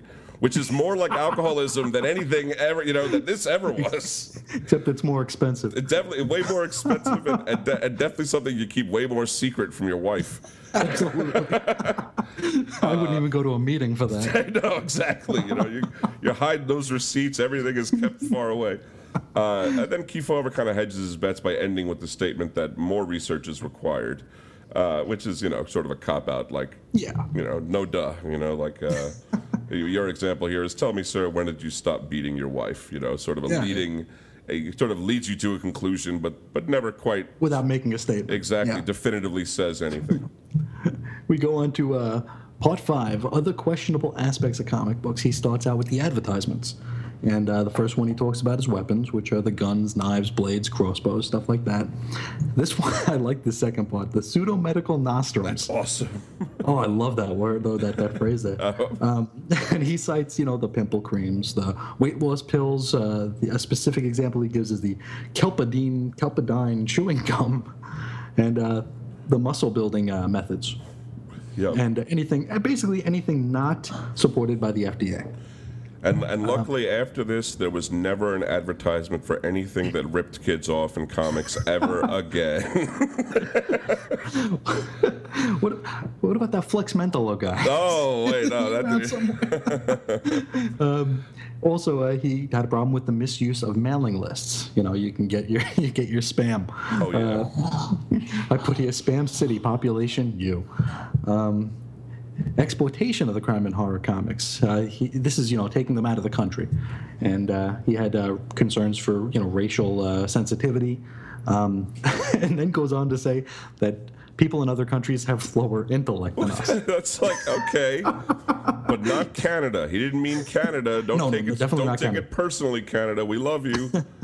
What, what a messed but up thing like- to say. Like so so xenophobic. Like Yeah, it's like we can't ship these to Africa because it's racist and because they're dumb. oh, those they It's won't, like, they what? won't understand the the exactly. deep meaning. They don't even know we're making fun of them. yeah. Uh, and you know, uh, different ideals, uh, you know, different national outlooks, you know, just different cultural looks. It's Yeah. uh, you know, your basic international incident fear mongering. Yeah. Um, Part six: comic books as a medium for communication. Now, this is great. they they talk about how terrible and how dumb and how illiterate you are if you read comics, but here they argue that comics are written so well that they can actually communicate ideologies and publicize lifestyles. Wow, comics are all things to all people. You know. And you know that really hasn't changed now. It's you know especially with social media, we know exactly where our fi- our favorite writers stand on politics, on diet, on what movie they want to see, and a lot of that makes its way into the comics. you know whether it's a I- conscious decision or not. I would say that we are in a in a period right now in comics here in 2016 when comics are hyper socially aware. But I, I would say that prior to now, I think of a guy like Chuck Dixon. Uh, or even Frank Miller, you know what I mean? Like the- yeah. these are these are very politically uh, conservative and uh, pretty vocal about it. Actually, Frank Miller's kind of become more conservative over time. But Chuck And Dixon's, Dixon's he's blacklisted now. uh, he's he's basically blacklisted for his political ideas, but but you you really don't get that impression through his Robin comics, No. you know, which is a great run, or, or Same with Bill Willingham. Bill Willingham is exactly. I mean, it, you know, it it, go, it goes back to you know never meet your idols.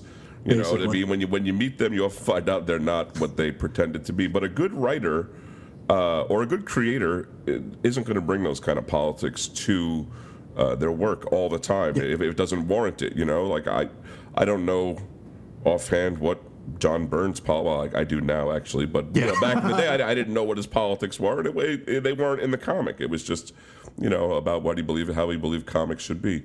So, uh, you know, I disagree with Kefauver, what he's saying here, although uh, he, he's saying that it could happen, and therefore, you know, anything He, can happen. he says it's so broad. Yeah, I mean, Yeah. I, I can I can jump 15 feet in the air. Exactly, yeah, it could happen. Part seven. Now, this is the uh, the real uh, gist here. Uh, where should responsibility for policing crime and horror comics rest? And they offer up uh, different different bodies that could do this uh, this policing. yeah. See here, comic books and authority. The subcommittee the subcommittee flatly rejects suggestions of government censorship. Uh, maybe. He also cites the Canadian ban on uh, the crime and horror comics, and uh, instead of uh, doing away or instead of intervening for censorship reasons, they prefer. uh, This guy prefers to do away with the uh, the will they, won't they, are they, aren't they tie-in sale phenomenon Yeah. which you know uh, like we said it's it's certainly happening some places maybe most places um, so you know it, it is a thing Uh, the next one, responsibility of parents and citizen groups. I don't know why they're lumped together. Yeah, really. you know, they they report the report places higher emphasis on these concerned citizen brigades than uh, rather than you know the people that the kids actually live with. yeah, really. Uh, I, I don't I don't I don't really give into the it takes a village mentality. I don't want my neighbor raising my kid. Uh, especially when it comes to this, you know what I mean? Like, you know, Um, Yes. I, will I'll tell you something. If my neighbor comes and asks me if their kid can read a horror comic, I'm going to say, sure. I don't care. you know, what do I care? Can I read it? Go ahead. Yeah, if I could have it after him, that'd be fine. The uh, Child Child Study Association as an evaluator. Now, this is uh, the Child Study Association. They they could they educated parents on on all methods, of all manner of things, uh, be it the, the Saturday movies, the you know books, novels, and comics. Yeah, and then Uh, they, they also, doing- we had a representative on the first day of the hearings, right? He's who showed up. Yes, there. I believe so. Yeah. And uh, they've been doing this since 1948, at least on comics. Now the uh, the subcommittee has some findings, and this is like, you know, if you if you've ever been a supervisor at work, you know that you start off with the good, Yeah. and then you you you kind of you kind of get worse as you go along here. Uh, they, they start off with saying the CSA uh, is to be commended for including comic books in their evaluation activities. Uh, and then they go on to say there's no reason to criticize a publisher for employing qualified consultants. Uh, association statements may not be ad- they may not adequately reflect the product or industry. So like, what, what is the point of it then? yes, that escalated quickly. and uh, then they hint that there may be some cloudy judgment from the CSA in regard to the publishers that may give them some funding, so they can be bought. Uh, which you know, this is this is this is a Senate, this is a federal document we're reading I know. and there. And it's like they never heard a libel or anything like that. Uh, then they they, may be crooked, uh, you know, as a stick on the ground. Yeah. they I'm not saying they're communist. Uh, and he also goes he he closes up with uh, questioning the ethical practices of the CSA. Uh, he says that they're not impartial, they're not objective, they cannot be trusted with this hefty responsibility. So the the next idea, so who would be very impartial and objective? Oh, self-regulation of the comics industry. Uh, they did have their chance, though. Years back, they they attempt to shift all responsibility to parents uh, that are unjustified. You know, they had that. What I was talking about, they had that comics code in '48 that uh, people just kind of left. They Yeah. they didn't stick with. That was talked about, I think, in the second day of testimony. Uh, so the, their attempts to shift the responsibility to parents were unjustified. Uh, claims of the absolute right of an industry to produce what it pleases inst- unless it is proven beyond a reasonable doubt that such a product is damaging to children is unjustified. Uh, and uh, maybe the news dealers should have some responsibility here. Uh, they don't. They don't really have the time to appraise all the books that they sell, and we didn't. You know, we heard that one before from the distributors at, at their level. It didn't really uh, sway the committee then either. You know, you kind of gotta. You know, there is a little bit of let let the buyer beware, but you should be aware of what you're peddling also. Uh, maybe at the wholesale level, well, wholesalers only see a carton and a shipping label. They don't actually necessarily look at the comic book, which is true. I think I think Sure. that's, that's fair enough. Uh, even goes back to the printer. Um, and comics publishers, they may use several printers to complete one book. Uh, that seems unlikely, meaning that I don't think you would send, you know, you couldn't. Pages one and three. Exactly. But but you definitely could have, and, and this happens today. Like I say, I, I work uh, in print in the print industry. There are printers that won't print uh, books or magazines with nudity at all, even like ta- Sure. tasteful nudity. Whereas there are printers that will print whatever the hell you want, obviously. So it's it's a matter. I mean, I, I know that you know I don't work in pornography or magazines, but I, I've had the opportunity to publish, for example, fine art books. And s- some publishers won't handle them because they've got you know the the naked Venus or whatever, uh, or even you know a picture of the statue of David. So that that happens today. There's always a workaround. Printers someone will do it. Believe me. The the the, the money money talks, bullshit walks is the uh, Yeah. thing here. Believe me. Whatever. if you want to print, you know, Nazi pamphlets, you want to print whatever you want. There's someone out there that will take that work happily. Uh, they're not totally absolved, therefore, because they can decline the work. But at the same time, you're basically telling them to, you know, make less money, which is Yeah, not don't eat today. yeah, not very American. Uh, maybe at, at the distributor at the distribu- distribution level, the distributor should uh, step in to curtail some of these comics. There are 13 national distributors. and they should guard against distributing reading materials to children that are detrimental to their welfare. But again, it's not really totally clear what materials those would be. Uh, and they should supervise the publications they distribute, I suppose, at the publisher level. Well, uh, you know, actually happens today through the direct market, although it, it usually isn't to stop uh, gore and sex, but to increase it. Because these guys are trying to sell maximum amount of comics.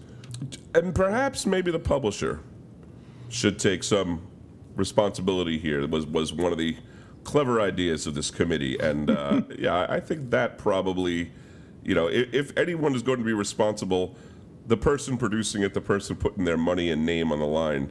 Go figure. These are these are the people that really probably should be involved. Uh, Absolutely. He does mention the past attempt at set self-regulation that on July 1st, 1948, the Association of Comics Magazine Publishers was established in New York City. Uh, they had a six-point code of editorial practice that we discussed earlier. That I think was day two, like I said. Yeah. Uh, but they really didn't have a lot of unity, um, and people just walked away. And by 1950, there was a non-entity. There was nothing really happening there. So the current efforts at self-regulation, this would have been in, in by March 1955. There was a new association. There was the adoption of a new code, uh, the appointment of a code administrator, and this was self-regulation in accordance with suggestions made by a committee, not just No censorship, Not- except now. Exactly. Well, uh, it's committee censorship. You see what? I- Yes. We call that democratic censorship. It's not just not just a morals czar or something. Uh, and this is a quote: "The subcommittee intends to watch with great interest the activities of this association, and will report at a later date on this effort by the comic book industry to eliminate questionable comic books." Uh, I have a feeling that report was they done it, as we will get into. Next, yep. but but that that was uh, you know still early on in the Comics Code Authority's life. Now, part eight of the uh, of this report is the conclusions. They say that uh, in childhood, the rights and wrongs are established in reaction to society standards, which include mass media, comics, and education. They uh, required a policy uh, to code require. There was a policy code required to avoid demoralizing the youth, and uh, they call for vigilance by parents, publishers, and citizen groups. Who, who are these citizen groups? Uh, I don't do, know. Do we still have them today? I, I don't. I don't. I don't know any citizen groups. I guess. I'm have to Boy look out my Scouts? window, see if anybody's watching. and uh, at this point, the Senate hearings are considered resolved. Uh oh, I think I hear the citizens groups uh, behind you. Yeah, it's a dog. Hey, calm down now. uh, the, these hearings, uh, you know, we, as we covered, the hearings took place in the spring and early summer of 1954. This interim report was not published until March of 1955, so you, it took them almost a year, Yeah. or about a year, to write this. Yeah, which, but but something happened that summer that really gave a lot of weight to this report and this Yes. investigation. And we touched on these fellas briefly last week. These are the Brooklyn Thrill Killers, and these are uh, the four Jewish neo-Nazi youths. Um, unbelievable! Like wow, you, can't even write that. how? right out of a comic book, I did it right there. Yes, uh, they killed two men. They tortured others uh, over the summer in 1954. They had a, their little rampage in South Brooklyn there. Um, the fellas' names were Robert Trachtenberg, Melvin Mittman, Jerome Lieberman, and Jack Koslow. You can't make that up either. I know. Melvin Mittman. That's like did, Mel- did Bill Gaines make that name? I, it's amazing. Now, uh, Koslow at the time, he was the only one whose uh, name was released to the press because he was 18. The, the, the other, the, the age range was 15 to 18. Yeah. And uh, Koslow was quoted as saying, There's some guy, a psychiatrist, who keeps saying that they, meaning horror comics, have a bad effect on kids. I read about it on Reader's Digest. In, in Reader's Digest. Listen, I could tell that guy something. and, you know, I, we don't know how much of this was just to maybe stir the pot a little bit or just to get themselves off the hook. Uh, he was uh, said to have bought a cloak and a uh, some weapon. I don't remember what it was though. But uh, the, all their all the weapons that they used to torture these people, they bought from ads and comics. Yep. And uh, we don't know if maybe this was given Koslow the opportunity to emulate his idol Adolf Hitler, who himself was a notorious censor and book burner. That's So- true. This is the opportunity to, to do exactly what the uh, Third Reich had uh, tried had done and tried to do in perpetuity. Uh, you know, as far as this point of, you know, whether whether he was, I, I, I tend to think that a guy like Koslow was just extending his, Screwing with his minute. Yeah, exactly. You know what I mean? He he had his time to screw with them, and he, he took it. You know, yeah, sure, it was comic books. What done it? Chi. You know what I mean? Like, obviously, a very messed up individual and put some pretty messed up kids. Uh, I bet you there's a lot more about these people that would uh, bring the picture into sharper focus as to why they did Sure. this. But you know, essentially, this this thing happening, I think, right at right at the summer, right after the hearings it was like, okay, that's it. Comics are evil. You know what I mean? Yeah, You've got legitimize the entire now. yeah. You know what I mean? It's it's kids are starting to become uh, vicious serial killers, so we got to do something and do something. They did, Chris. Yes, they started the Comics Code Authority, which we will go real, real deep into next time. Yep. Finally, folks, after three episodes, we are finally getting to the very thing we intended to talk about at the beginning: the Comics Code Authority, uh, how that affected comics, how that shaped comics uh, for many, many years to follow, and uh, Too many. too many for sure. Um, you know, we, we have a lot to say about it, and we're going to get into it. And then after that, we're going to talk about uh, the more recent times, po- post 2011, and even in the most of the 21st century, which has been sort of a post comics code time. Yeah. But for now, we're going to leave it there. And if you want to write to us and tell us uh, how much you love or hate us and what we got wrong, then please write to us at Weird Science DC Comics at gmail.com. Uh, Want, Jim- want to say that again? I got it right this time, folks. Weird Science, DC Comics at gmail.com. I've been getting it wrong the last two weeks, but uh, those of you who listen to the regular podcast, Weird Science DC Comics podcast, um, they know that, you know, Jim Jim will read all these letters, and uh, it really pisses him off when you say that you like us. So make sure you write that to him. If you want to follow me on Twitter, I'm at Reggie Reggie. I'm at Ace Comics. And uh, I'll tell you every week, uh, you know, say it got to be real brief this time, but uh, you got to check out every single day. Chris is on infiniteearth.blogspot.com. Chris does a review of a DC comic every day. It's very funny, very in depth, very witty. Shows ads at the end. So it's the uh, best classic comics review blog on the internet today, folks. So you got to check it out. Yeah, so uh, yeah, I always butter him up at the end because I know that I've just made him talk for two straight hours. So uh, really enjoyed talking about this, Chris. You have anything else for the people? Oh, this was a this was a blast to uh, to research. Uh, we, you know, we do have some links that we could probably throw in the notes if anybody actually wants to read the 300 page transcription of this thing. Yeah, I think I think we will include uh, some some links. Know, a lot of it's very dry, and you can see that. That's why we left some of it out. But uh, I think we got the real uh, the real gist of it. And also, you got to give, you know, Chris did the bulk of the research on this. I was really pressed for time, and uh, he did a lot of the nitty gritty getting into the transcripts. So everyone uh, should be standing up in their car or office or wherever you are and give him a round of applause because he's done a great job. But uh, Thank until next week, this has been Weird Comics History, and we want you to keep it weird historically. Word to your Wild, wild young men like to have a good time. Wild, wild young men like to have a good time. their minds. Wild men dig me, but I love a cool one. Wild men dig me, but I love a cool one. To go home to when I've had my fun.